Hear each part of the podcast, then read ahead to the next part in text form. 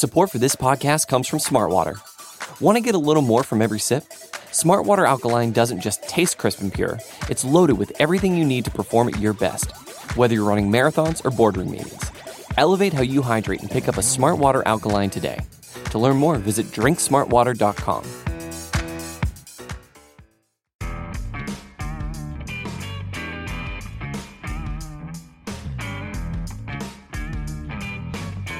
Hello, Giants fans, and welcome to the Valentine's Views podcast. I'm your host, Ed Valentine of Big Blue View. Please remember to uh, subscribe to Big Blue View Radio, whether you're uh, watching on YouTube or whether you're listening across the Big Blue View Radio network, wherever you listen to podcasts.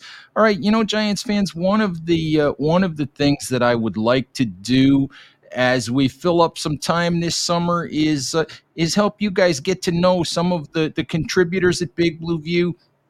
You guys know Chris Pflum. You guys know Nick Falato from their writing and from the podcast work that they that they do. You also know Tony Del Genio from uh, from his writing and some of the shows that that he's done with me. And today I have one of our newer contributors with me on on the show. I have Rivka Boord and Rivka thank you for hopping on and uh, welcome to the show and uh, a belated welcome to Big Blue View as well. Well, thank you for having me, and I really appreciate uh, the opportunity to write for Big Blue View and to cover the Giants. So you came on, was it April? I think you came on April. staff, and we, we have to we have to start here. Um, in terms of telling people, you know, what your background is, you are writing for a Jets site and a Mets site. And uh, I don't know about I don't know about Big Blue View readers and listeners in baseball, but but Jets and Mets is two strikes. I don't know. I'm sorry. but just yeah, just tell folks, you know, how that came about and uh, and a little bit about your background. Okay, so um, I've been a football fan since I was nine. I mean, really since I was five years old, but nine was when I started following full time. Um, my mother's father is a huge Jets fan, and he got to me first in sports. so he, you know, he taught me everything. You know, he taught me football and taught me about the Jets. So that was going to be the team I was going to root for. The thing is, when I was nine, I discovered that my father's a Giant fan. So, and not only is he a Giant fan, but uh, he has six brothers, and five of them are also Giant fans one of them's a Cowboy fan. So I'll ask Giants fans which one's worse, Jets or Cowboys. Oh, there's um, there's, there's always a black sheep. There's always a black sheep. You know, my I, I will tell you quickly. My I have two sons, and my youngest son decided during the 2007 Giants Super Bowl he decided that if he was going to sit down and watch the game, it was Giants Patriots, of course. He decided if he was going to sit down and watch the game, he was going to sit there and annoy me, or he was going to root for the Patriots. And to this day, he still roots for the Patriots. Oh wow! So, so I have to live with, I have to deal with that. So, I, so I get it. yes. So, so then you know, so he's a, my father's a Giant fan, and the thing is, this was um, 2005, so I guess I was 10 then. But the Jets were so bad that year they were four and twelve. Uh, Chad Pennington got hurt. Everything went so bad that I said, you know what? My father's a Giant fan. Let's go watch the Giants too. so um, I started watching the Giants that year, rooted for them really hard, saw them lose 23 nothing to Carolina. Now, I watched that game with my grandfather, who's a huge Jet fan and does not like the Giants. And for most of the years that I watched Giants games, I watched them with my grandfather. So I dealt with the reverse of what you did, which is I'm rooting for the Giants and he's rooting he's rooting against them. um, but I stayed a fan of both teams, and it's really it's not the same thing as like let's say in hockey where you have the Rangers, Devils, and, and Islanders in the same division, or you have the the Nets and the Knicks these are teams that play each other once every four years. I understand that there's a rivalry going back, you know, and, and it's about supremacy in New York. But if you sort of put that all out of the way, as long as people are not like actively, you know, getting on each other's case about it, they don't really have that much to do with each other. So it's not really that complicated. Now, 2023 is going to be complicated because they play each other. So I'm going to be covering the Jets and the Giants and uh, writing about the weaknesses, strengths, and weaknesses of each team for the other one. But for the most part, it, they don't. There's not a lot of overlap, so it, it works. Um, you know, and in terms of what you said about Giants and Mets, my father and all his brothers are Mets fans, so mm. they're Giants Mets. And believe it or not, my sister once posted in a Mets Twitter community asking um, if people are Jet more Jets fans or Giants fans, and then the thousand responses she got, there were more Giants responses. Interesting, because I, I, guess I, I think of it as maybe because it's it's the way that I think. I think of it as Giants, Yankees, and Mets, Jets, but. So I always thought of it that way. Mets for me makes sense. Giants or Jets, I could see it either way. What mm-hmm. doesn't make sense to me is Yankees and Jets. It's just like if you're a Yankee fan, you like that you know organization that has this history of you know winning big and spending big, and then you're a Jets fan. It just just doesn't compute to me. Yeah. So so I'm I'm curious though, since you came on at Big Blue View, have you uh, have you had to explain yourself to some of your Jets readers? Uh, no, actually, I guess none of them really know that I'm doing this. The extent that I get is when I on the Mets site. Sometimes I get readers asking me about the Jets or the Giants. I ah. do get that in the same thread sometimes, same comments on the same article asking mm-hmm. me about Jets or Giants. But um, I, JetX, I guess they don't pay much attention. Just like on the Giants site. I mean, I happen to have told everyone that I'm that I'm a Jets fan, but eh, no one no one really cares too much. And I'm curious how you gravitated to how you gravitated to sports writing. So, you know, it's funny. I look back at it now and I say, I wish I had gotten into it much sooner. Um, I, you know, I always had opinions about sports, and I would always, you know, every time we had a family event or anything, my my family members would always come over and ask me, you know, questions and discuss things with me. Um, when I was younger, it was more traditional statistics, but but still conversations and debates. And I've, I've liked to write for a long time. So then finally, a year, about a year and a half ago, I took a course in, in football analytics from Aaron Schatz and Mike Tanier at Football Outsiders. And I was talking to Aaron afterward about the possibility of working in sports, and he, he, you know, he was telling me different things, and he was saying it's not easy to get get into it full time. But he said if you wanna if you want to get started, go and try to write for a fa- you know a blog or a fan site or something. So I just applied to some jet sites you know, got accepted at Jets X Factor and started writing. Then I realized afterward that it wasn't just a fan site, that it was a little bit, you know, it's run by someone with credentials with the team. So that's how I got my start. Mm-hmm. And once I was doing it for the Jets, I realized that with all my my relatives on my father my father's side, my cousins and everything, they're all big Giants fans and they wouldn't, but they couldn't read my content because they don't really follow the Jets. So I mm-hmm. said, let's get into the Giants too because I like, I, I, you know, I follow them too. I know a lot about them. Mm-hmm. Let me let me cover them also. And you have a. Uh you love the analytical stuff. You love the numbers and all of that. And and uh, why don't you tell folks, you know, wh- where that love comes from and and what your background is with you know with all the analytics and and that kind of stuff. Okay, so I was actually before before this year, I was a public school, high school math teacher for six years. So you know, numbers have always been my thing. In term, you know, as I said when I was younger, I hate math. It, I hate math. I hate math. I hate math. That that that's you and ninety nine percent of the people I meet. You know, I'm not teaching it anymore for better or for worse. so I uh, I um. There's a reason why I'm a writer. I hate math. but well, I'm but a writer that, who loves math. But now that I've thoroughly distracted you, go back to go. Go ahead. Yeah, yeah. So I, you know, I, I taught I taught math as a kid. You know, I didn't have so much access to let's say advanced um, writing. I most of what I knew came from watching or from the paper. Um, I used to pore over the stats. I knew like every single player. I, I used to know the backup play, like the double backups on teams, even with getting all my information from the newspaper. So um, and then as I got a little older, you know, you start hearing about all these terms and you just wonder like what, you know, what is that and what relevance does that have? So really a few years ago, um, I started looking a little bit more into, you know, what are the, what's behind this? Like this game that I love. I, I was very frustrated originally when the game became such a, such a passing league right? I liked the, you know, from my youth, run, you know, running the ball to set up the pass, defense, um, you know, very, very traditional in that way. And then when the league opened up, I wondered, like, why is this? Is it just for the fans and just to make it more exciting? And so I started, you know, looking into the data a little bit more to try to understand why are some of these trends shifting in the NFL? Is it really true that going for it on fourth down should be done a lot more than it than it actually was at the time, for sure? Uh, things like that. And so it just became, you know, an interest, and it's still it's still a growing one, and there's there's definitely there's always more to learn and more to more to access. You know, a lot. Unfortunately, a lot of the information regarding analytics is proprietary. So right now, it's very hard to get access to all the data that you want. Sometimes you have to sort of try to, you know, create it on your own to a certain extent, or at least figure things out. But that's what makes it so cool is that it's a developing field. Yeah, I think it's uh, although the Giants are leaning into it more and more when you listen to to Joe Schoen talk about analytics and the and the data that they have.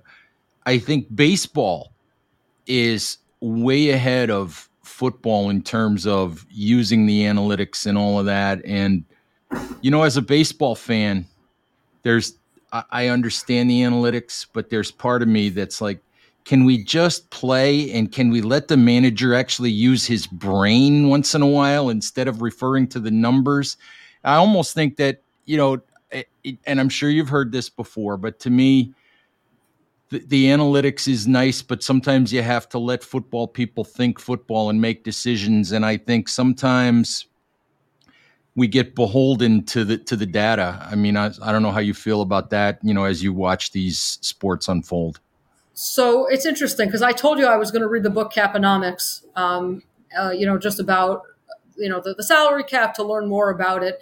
I you know I'm, I'm making my way through it, but one of the things that it says pretty early is forget which uh, offhand which um, I think it was from the Cleveland Browns. It was one of their maybe their G, one of their GMs or something had said that the ideal split in football is 60% analytics, 40% film.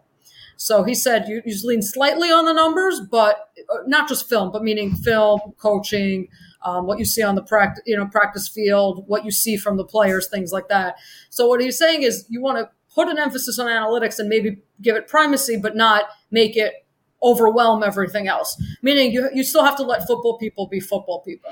The, you know, the exact ratio we could debate, you know, which one should come first, which one is more important. I would like to think that they should be more 50 50 mm-hmm. and that you need to, you need to use analytics more. I think to set up i think i think to maybe to set up the structure of what you're looking for in your organ, in your organization and what's the most efficient system to run you might want to go with analytics but then in terms of the players that you bring in you want to go with players who fit your system not necessarily you know just the, mm-hmm. the raw numbers or the combine stats certainly yeah i think i think the thing that that you know as an old school guy you know as a guy who who's been watching sports since before there were all of these analytics I get the value, but there is there is also a to me there's a human element. There is a game situation. There is a you know what's going on with the guys on the sideline.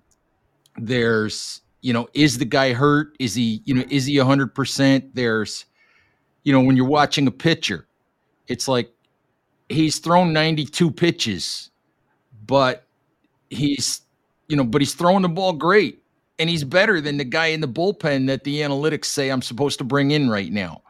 So, you know, to me, there there's a human element that the numbers just can't really that they can't they can't quantify.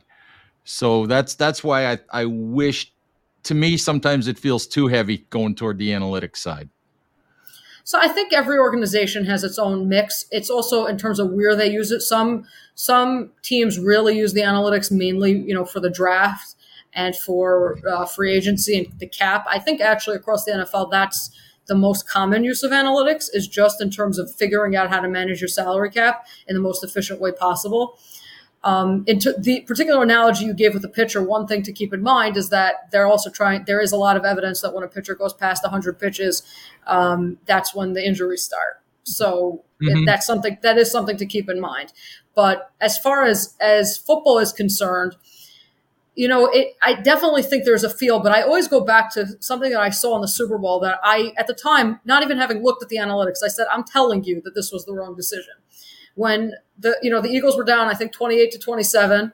They have fourth and two from their own maybe 32 yard line, something like that, 32, 38, whatever mm-hmm. it was in the 30s. And you know the most the most aggressive coach the entire year on going for it on fourth, fourth down. You know, Football Outsiders pu- publishes a list of you know the aggressiveness index they call it based on you know, game situation and how often coaches went for it compared to their peers, Nick Sirianni was the most aggressive coach in the NFL on fourth down last year. And yet, in this situation where, as it turns out, all the models were saying he clearly should have gone for it, he chooses to, to be conservative and to punt. And I understand it was at his own 32, but he's playing the Kansas City Chiefs in the Super Bowl. His, you know, it's fourth and two. This team has an incredible success rate on fourth down. And he chooses to punt. And then after the game, obviously he couldn't have predicted that Kadarius Toney was going to return the, the punt to the four yard line and then that his defense would just mess up for the second time in a row and give up, you know, another walk in touchdown. But just the decision itself, even if that hadn't happened, it was it was a coach and he said after the game, you know, no coach would have gone for it in that situation. You're supposed to be the one who's not doing just what everyone else would have done, but listening to the data. And in that situation, I felt personally that that was a situation where you go by what the data says, not what the conventional wisdom says. Well, Even though I could debate in other situations, that one well, I felt was very clear. I I think the other part of that is when you think about that particular decision, the data may have supported it, but what also would have supported going for it, first of all, like you said, Kansas City can go up and down the field.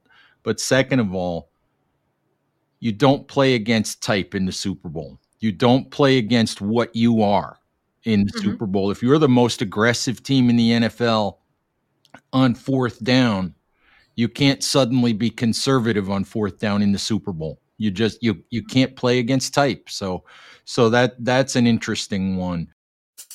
Support for this podcast comes from Smartwater. Life moves pretty fast. Are you drinking water that can keep up? Smartwater Alkaline has everything you need to stay hydrated, no matter where your day takes you. Whether you're pitching a tent or your next big idea, Smartwater Alkaline can help you perform your best. It delivers a pure, crisp taste that makes it the perfect chaser after a big workout. Elevate how you hydrate and pick up a Smartwater Alkaline today. To learn more, visit drinksmartwater.com. Support for this podcast comes from Smartwater. Life moves pretty fast. Are you drinking water that can keep up? Smartwater Alkaline has everything you need to stay hydrated, no matter where your day takes you. Whether you're pitching a tent or your next big idea, Smartwater Alkaline can help you perform your best. It delivers a pure, crisp taste that makes it the perfect chaser after a big workout. Elevate how you hydrate and pick up a Smartwater Alkaline today. To learn more, visit drinksmartwater.com.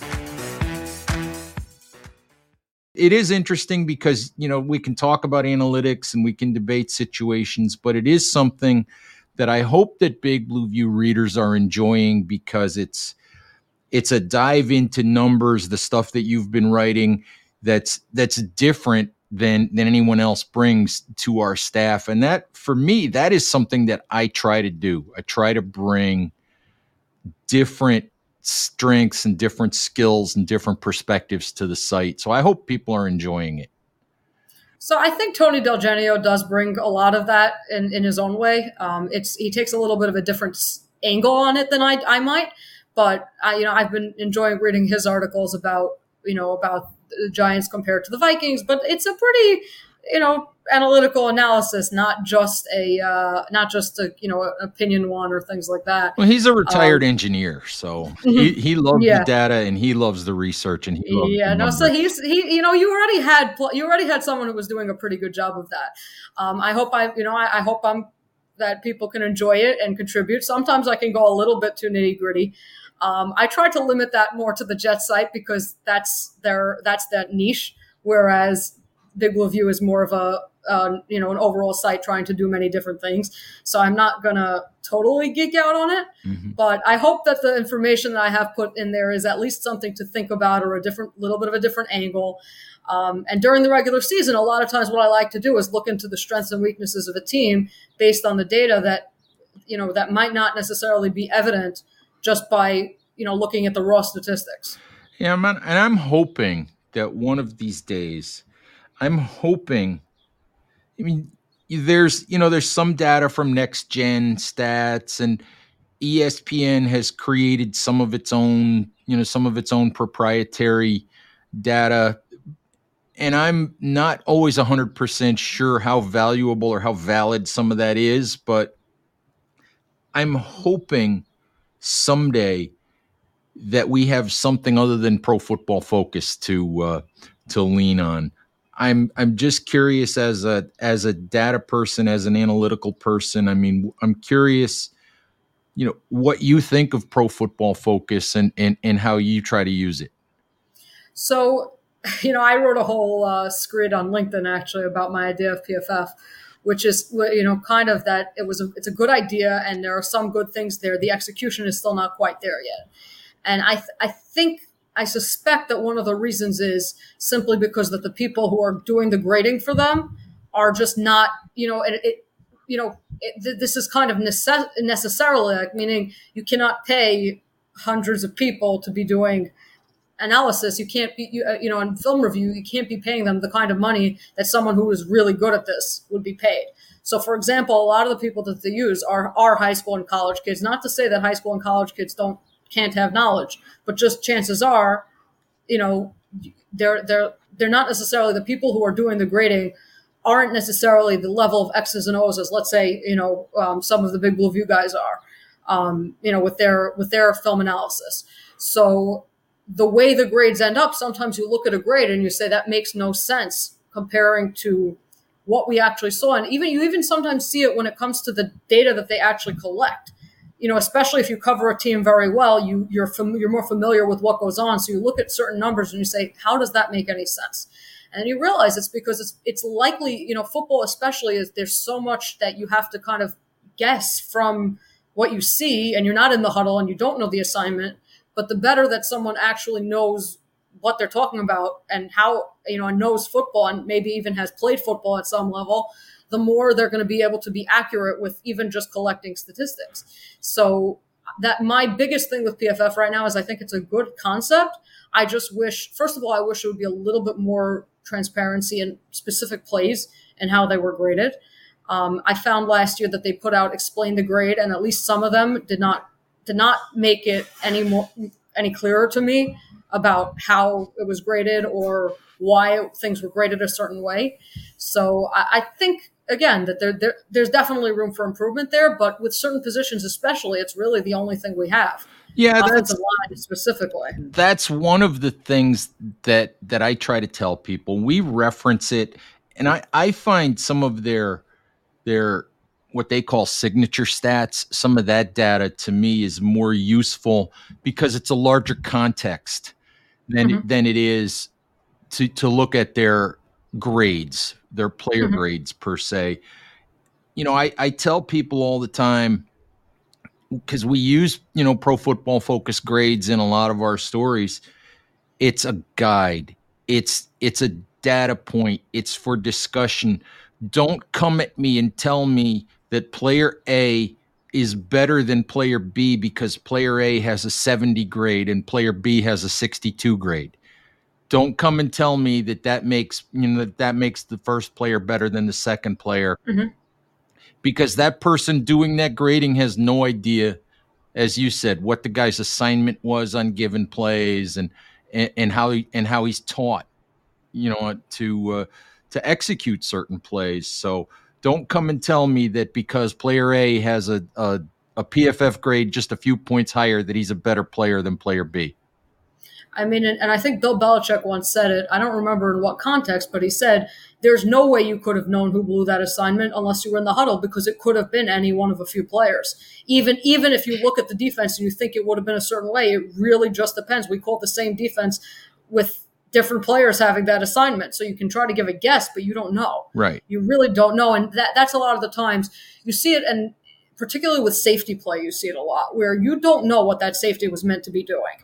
Well, so the, the you know the, the the cornerback gets blamed for something when he was expecting the safety to be there or things like that, and yeah, it's complicated. It's very very easy to look at coverages, as you said. It's very very easy to look at a at a at a blown coverage per se and blame the closest defender which is when what next gen stats does. When it when it may not have had anything to do with the closest defender, and you know that cornerback who winds up being the closest defender may have simply recognized the screw up in the coverage and been the one to try to react and wound up being the closest one there to cover somebody else's breakdown. So very very difficult, especially the way that NFL teams try to hide coverages now.